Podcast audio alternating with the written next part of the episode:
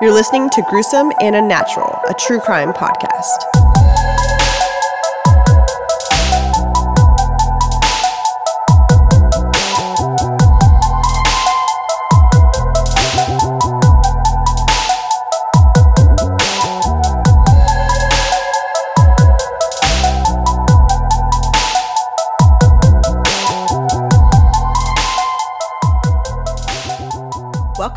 To another episode of Gruesome and Unnatural. I'm Shelly, And I'm Eric, and this is episode nine. back for another episode. So, uh, before we get started, I wanted to say something again. I think I said it in the first episode, but now that we're at the ninth, I just want to repeat it. I don't like true crime. I don't like it because it makes me fucking angry. Very angry. Um, and I hear it a lot. You know, I'm a musician, and sometimes I'm making a new song, and I can't wait till my woman gets home so I can show her it. And she busts through the door saying, "You got it! Oh, I, I listened to a new podcast today. So true. This guy was going through his dumpster and he found a head." And then, you- who doesn't want to know this stuff? oh man, fuck! It fucks with you. Yeah, I mean, I you know, I'll get to a state where it's like, okay, too much true crime. I need to, you know, my other favorites, comedy, comedy, anything. So yeah, that's what I turn to. But yeah, But I love you, and I told you I'd help you out with this. and I appreciate that. So, Uh, can I say one thing? yeah.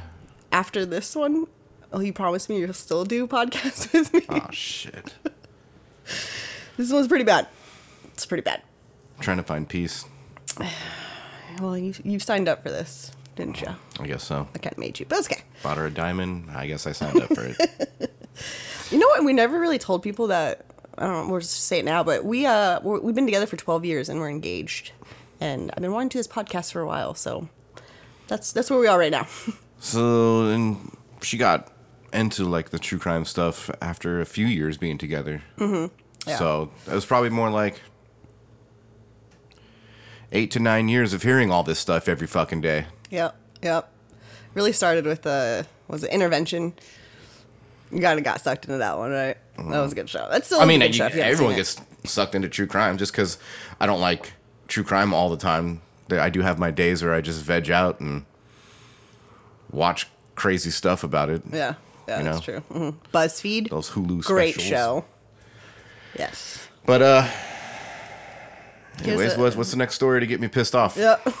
Let's uh, let's hear it. Here it is. This is uh it's a crazy one. So yeah, um, it's a story about uh, Mary Vincent. Uh, there's actually not a lot of information about her prior to this incident. I just can't find a lot of information. Maybe it's out there. I tried my hardest to find as much as I could. Um, I couldn't find where Mary was born. Uh, I couldn't really find out who her parents were, her their names or anything. And it seems like she just wants a really quiet life after this happened to her, so I don't blame her. Um, but I do know Mary was born in 1963. She was one of seven children. Her father was a mechanic, and her mother was a blackjack dealer because they were living in uh, Las Tight. Vegas, Nevada. So this story starts. excuse me. The story starts when Mary was 15 years old in 1978. Mary loved to dance competitively, and she really just wanted to travel the world and perform at that time. Um, also, at that time in her life, her parents were fighting a lot, and they were actually going through a divorce. And she just like I don't know, as a teenager, she just really couldn't stand being around that and hearing them fight and stuff like that. So her grandfather lived in Berkeley, California, and she decided that she was going to leave and she was just going to go stay with him, so that way she didn't, you know, have to be around her parents fighting so much. She left home and she actually hitchhiked the whole way to her grandfather's house. Wow. Yeah, from Berkeley, or I'm sorry, from Las Vegas, Nevada to Berkeley, California. But as our parents told us, that was a day and age to do that. Yeah, Everyone absolutely. was doing it that Yep. in that time. Yep, that's funny. I just wrote down uh, that we are talking about the 70s. So it's like hitchhiking. It wasn't a scary thing. A lot of people did. I mean, shit. My mom tells me when she was 16 how much she used to do that Yeah. all the time. And that's crazy because that's where most of the serial killers were around, like Yeah. that that era. Yeah, I know it's terrifying. When she tells me, I'm like, what? It like blows my mind. But it's like, yeah, that that was the time to do it not be afraid of it. And I actually read somewhere where a lot of teenagers did it at that time because they didn't have cars. You know, they just needed to get around, so they did it all the time. Fast forward to now, there's going to be an Uber serial killer one day, or Yeah, well, there been. already has been, and not a serial killer, but yeah, there's been a shooting where some um, a guy got in an Uber and shot the driver. That's another story. Yeah. But um, so yeah, by this point, Mary stated that um, you know while she was hi- hitchhiking, she, I mean she's 15, she's going. I, I don't even know. I should have looked up how many miles from Las Vegas to Berkeley is, but I'm assuming that's a lot. It's gonna be like over 400, maybe. Maybe. Um, look that up while I continue.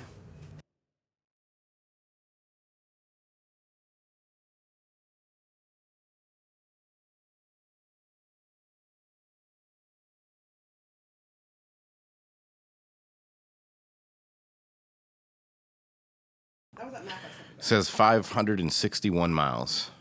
Okay, yes. Okay. So yeah, we're talking Mary is literally going 561 miles from Las Vegas to Berkeley.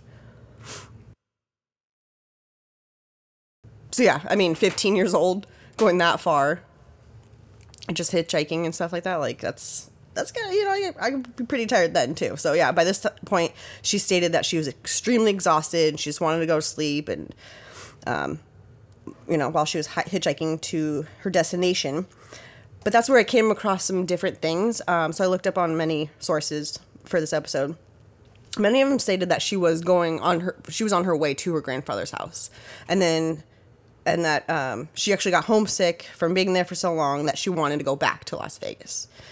And then another one said that uh, she was obviously in Vegas and she wanted to go to Berkeley. It says that she was on Interstate 5. So that map I was showing you, it's Interstate 5 is more towards Berkeley than Vegas.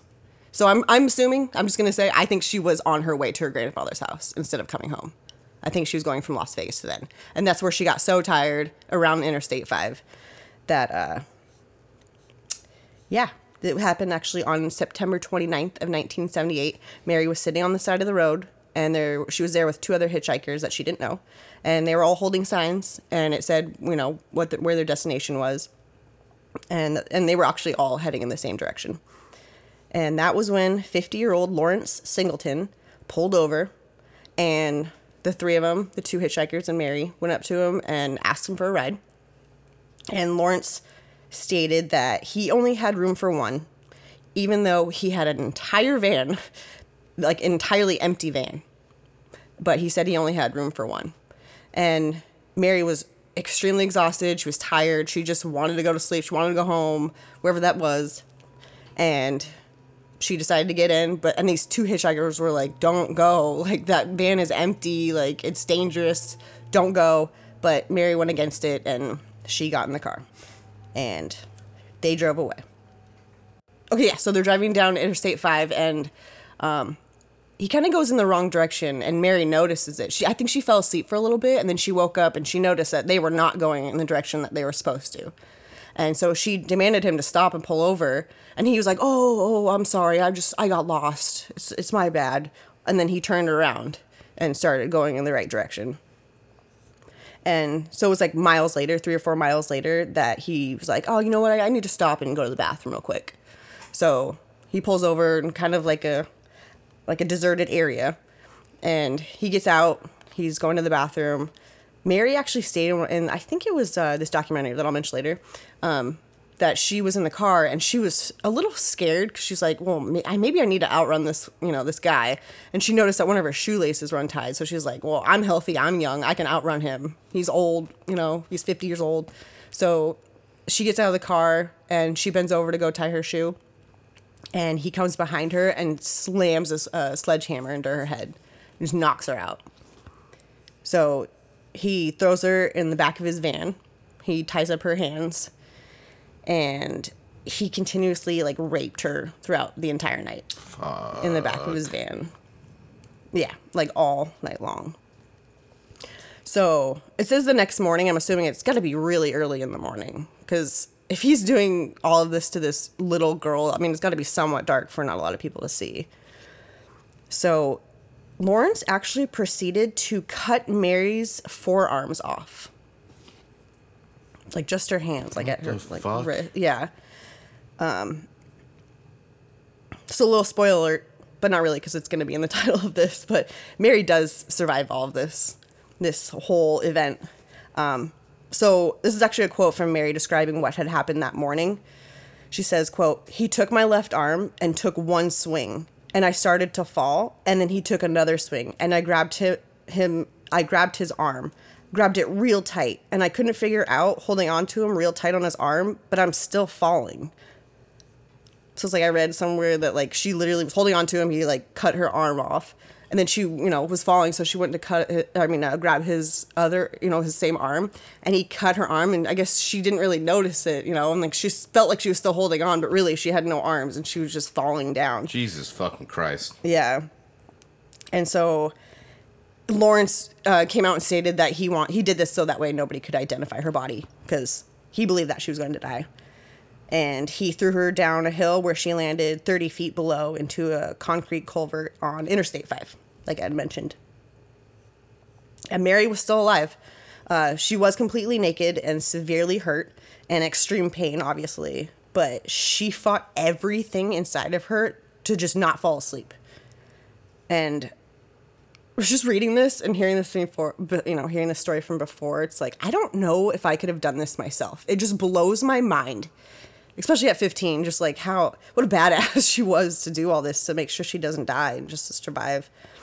Um, so she took what she had left of her forearms, and she like dug mud, or pretty much dug them into like mud and stuffed them, you know, just so that way she could stop the bleeding as much as possible she climbed back up that 30 foot hill with her arms like kind of in the air so that she wouldn't bleed out and also i heard so that way like none of her muscles in her arms would like fall out or anything um, before she could find help. So she made it all the way up there. She got on the highway and she began walking for fucking three miles before someone helped her.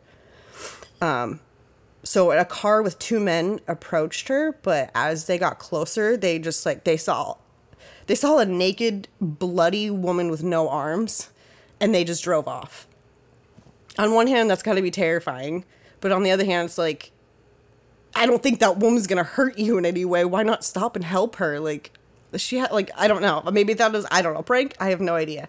But um another vehicle actually came across her and they picked her up. I heard one story that it was actually like a a couple on their like honeymoon or something and they lost like they didn't they, they lost direction of where they were going and they just happened to stop, uh, stumble upon her. So I was like, what a crazy honeymoon, right? I don't know if that's true, but I thought that was pretty crazy. Um, but yeah, they brought her to the hospital, and while she was at the hospital, uh, she described what her attacker looked like to the officers, and they made a sketch. Or sketch artist probably made the sketch. Lawrence's neighbor saw that sketch and knew exactly who it was, and he reported him to the police. Um, Mary was released from the hospital with prosthetic arms, and six, six months after her attack, she went on stand and she told the jury everything that Lawrence had done to her. That's going to be such a traumatic experience having to do all that in front of a bunch of people you don't know. Yeah, but at the same time, you're trying to get this dude Oh, 100%. locked up, or, 100%. Yeah, of course. I mean, you don't you have to which to. is no justice at all to me. Even No. if you win that and he does get locked up for life or death penalty, like Oh, you know, you know my thoughts on all that. This, by by the way, this is the worst one you've told me so far, and. I'm gonna drink a lot tonight. I warned you. This is horrible. I mean, props to Mary for having the will to live that much. Like that's fucking Right? dope on her fif- part. 15. Yeah. But It gets worse. It get. You don't think it can. what the fuck? I know. I'm sorry. Um, but so yeah, he was found guilty, and Mary was awarded 2.5 fif- 2.56 million dollars. But she has not received a penny of it because Lawrence was unemployed and he had no income. Wait, wait, wait, wait. So she just sued him? In court, no, I don't. I don't know if technically she sued him, but in court she w- was awarded this money for That what sounds like happened a to her. civil suit kind of thing where she would sue somebody rather than him going to jail. I think- po- I don't- yeah, maybe You know, that's possibly. weird. It could be possible. Yeah, I never really read anything about that. I just said that she was awarded this money. I wonder. Yeah, I'm curious about that. But just to me, it's just like, why do they make criminals pay anything? Like, do they? You think this guy has two point five six million dollars? Yeah, exactly. Like, why do they make criminals pay this much? It just blows my mind. Like, she's it sucks that she's probably never gonna see it or anything. But, anyways, um, little sad thing. How long do you think Lawrence got sentenced for? Well, the way you're looking at me when you said the story's gonna get worse, He did get it's sentenced. Probably gonna be sh- shit. Yes, it's fourteen years. Yeah, Fourteen. like for kidnapping, attempted murder, rape, and a series of other crimes. So after his sentencing, when Mary was walking out of the court, she walked by Lawrence and he said to her, quote, I'll finish this job if it takes me the rest of my life. What a fucking monster. Like you just did all this shit to her and still say that to her as she's walking out of the courthouse. Ugh. And this asshole, this is where it goes a little worse. Uh, he was released after just eight years for of course, quote, of good, course. good behavior. of course. Good behavior after you just tormented a fucking 15 year old. 19 years after the attack on Mary on February 19th, 1997, after he was released from prison, Lawrence was living in Sulphur Springs, Florida. And that's where he picked up a sex worker and brought her back to his Lady house. of the night. And her name was Roxanne Hayes. So, according to Lawrence, what happened this night? There was an argument between both between both of them, and she grabbed a knife, and they were struggling over it for whatever reason, and Roxanne accidentally stabbed herself in the face, chest, and stomach seven times. Yeah, because you know when I'm fighting somebody with a knife, I accidentally stab myself seven times too. So easy to do that. I mean, you know, why would you stop after the first time on accident? And in my face. Yeah. Um, so neighbor, um, somebody in the neighborhood called to report an assault, and Lawrence was arrested at the scene, covered in blood. She did unfortunately die of her injuries at the age of 31, leaving behind three children. He got fucking released after eight years and then kills somebody. Ugh, That's usually how it goes in this justice system. Um, so yeah, in court, this asshole went on to with this just like this sob story of trying to get uh, Roxanne help. Like he he stated that he picked up a TV remote, like after this whole thing happened, after she was stabbed stabbed herself seven times. He picked up a TV remote and thought it was a phone to try to call nine one one, and then he just threw it on the ground because he realized it was a TV remote. And then he said that he, you know, he picked her up and she wrapped her arms around her, uh, around him, and was like, "Save me!" and all this stuff. And then um, she collapsed on the floor as he was trying to get her out to take her to the hospital, and she just like cried, and he was crying, and he was rubbing her face, and he was trying to talk to her, and she wasn't responding fuck out of here. Are you kidding me? He's such a fucking liar. He just made up this whole story of what really, like, what, you know, he thought happened. So he also to- told the jurors that he was depressed, a drunk, and over medicated when he had picked up Ro- Roxanne. So he was finally sentenced to death, but he had died in prison from cancer in 2001. So at least this motherfucker's dead. After Roxanne's. Still didn't pay for his crimes. No. Continue. Not, not at all. Not at all. Not. Fuck. Even those eight years. After Roxanne's murder, the Singleton Bill was drafted in California, which this prevents any early release of offenders who commit crimes that involve torturing, which was crazy. I never heard about that. So, um, a little thing on Roxanne too. I read like her daughter came out, kind of saying like people were bad mouthing her mom because she was like a sex worker or prostitute back then, you know, in the 70s. And they were coming out like, she's not a bad mom. She's doing what she had to do. And it was just like, it's, oh, it's heartbreaking hearing, you know, she, had, she left three, behind three children. It was just really sad reading that. But um, so going back to Mary Vincent, today she would have been either 59 or 60 years old.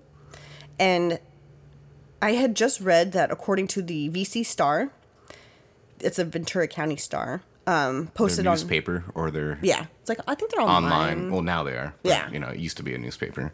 This is 2009 when they wrote this, so it's mm, probably online. I don't know, but according to the VC Star, posted on May 1st of 2009, Mary stated that she wants everyone to see her as a survivor and not a victim. She also is now an artist, stating, "quote I couldn't even draw a straight line, even with a ruler. I I would mess it up. This is something that woke up after the attack, and my art has inspired me and given me self esteem." Unquote. At the age of 47, when this article um, was published, she was actually living in Ventura County, California, and she was raising her two sons. And at the time, they were 21 and 23. I did read that she was married to their father, but I think they're now divorced. I I don't know if she's married now. There's still, you know, like I said, there's not a lot of information. She wants to be quiet. She wants to live her life how she wants to. So, um, she spoke and displayed her artwork at an event held in Ventura by the Ventura County District Attorney's Office as part of a National Crime Victims' Rights Week. Mary states, quote, I would never have been able to turn from victim to survivor without advocates and attorneys. I will never get over being attacked. I wake up every morning with a constant reminder, but I can move past it. Her reminder, as she says that, my constant reminder, she like holds up her arms. Like, that's her constant reminder Yeah. every day. Um, oh shit, sorry, I did write it. So Roxanne's daughter did comment she uh, that her mom was actually an abused child, and that her daughter, you know, her daughter Roxanne, Roxanne's daughter wants everyone to know that her mom was amazing, and that she just had to do what she had to do to raise her children. And uh, yeah, so here's a little. I'm gonna put in a little quote. Um, Clip. I'm sorry, yeah, a clip of you guys got to go watch this. I don't know if you've heard seen the show called I Survived. Shout out, mom. She told me about this show. Those shows I have to watch. Yeah, um, it's a great episode. So I don't know if you've seen I Survived, but they usually do three stories on it. So it's like they do a little qu- clip of one story, and they go to the other story, and they go to the other story, and then they'll go back to the other story. So Mary's in that whole thing. There's gonna be two other stories in it, but uh, so yeah, I'm just gonna sh- uh, do a little clip of the end of that. Here it is. I never knew that there there could be people like that in the world. And I pray to God I never know another.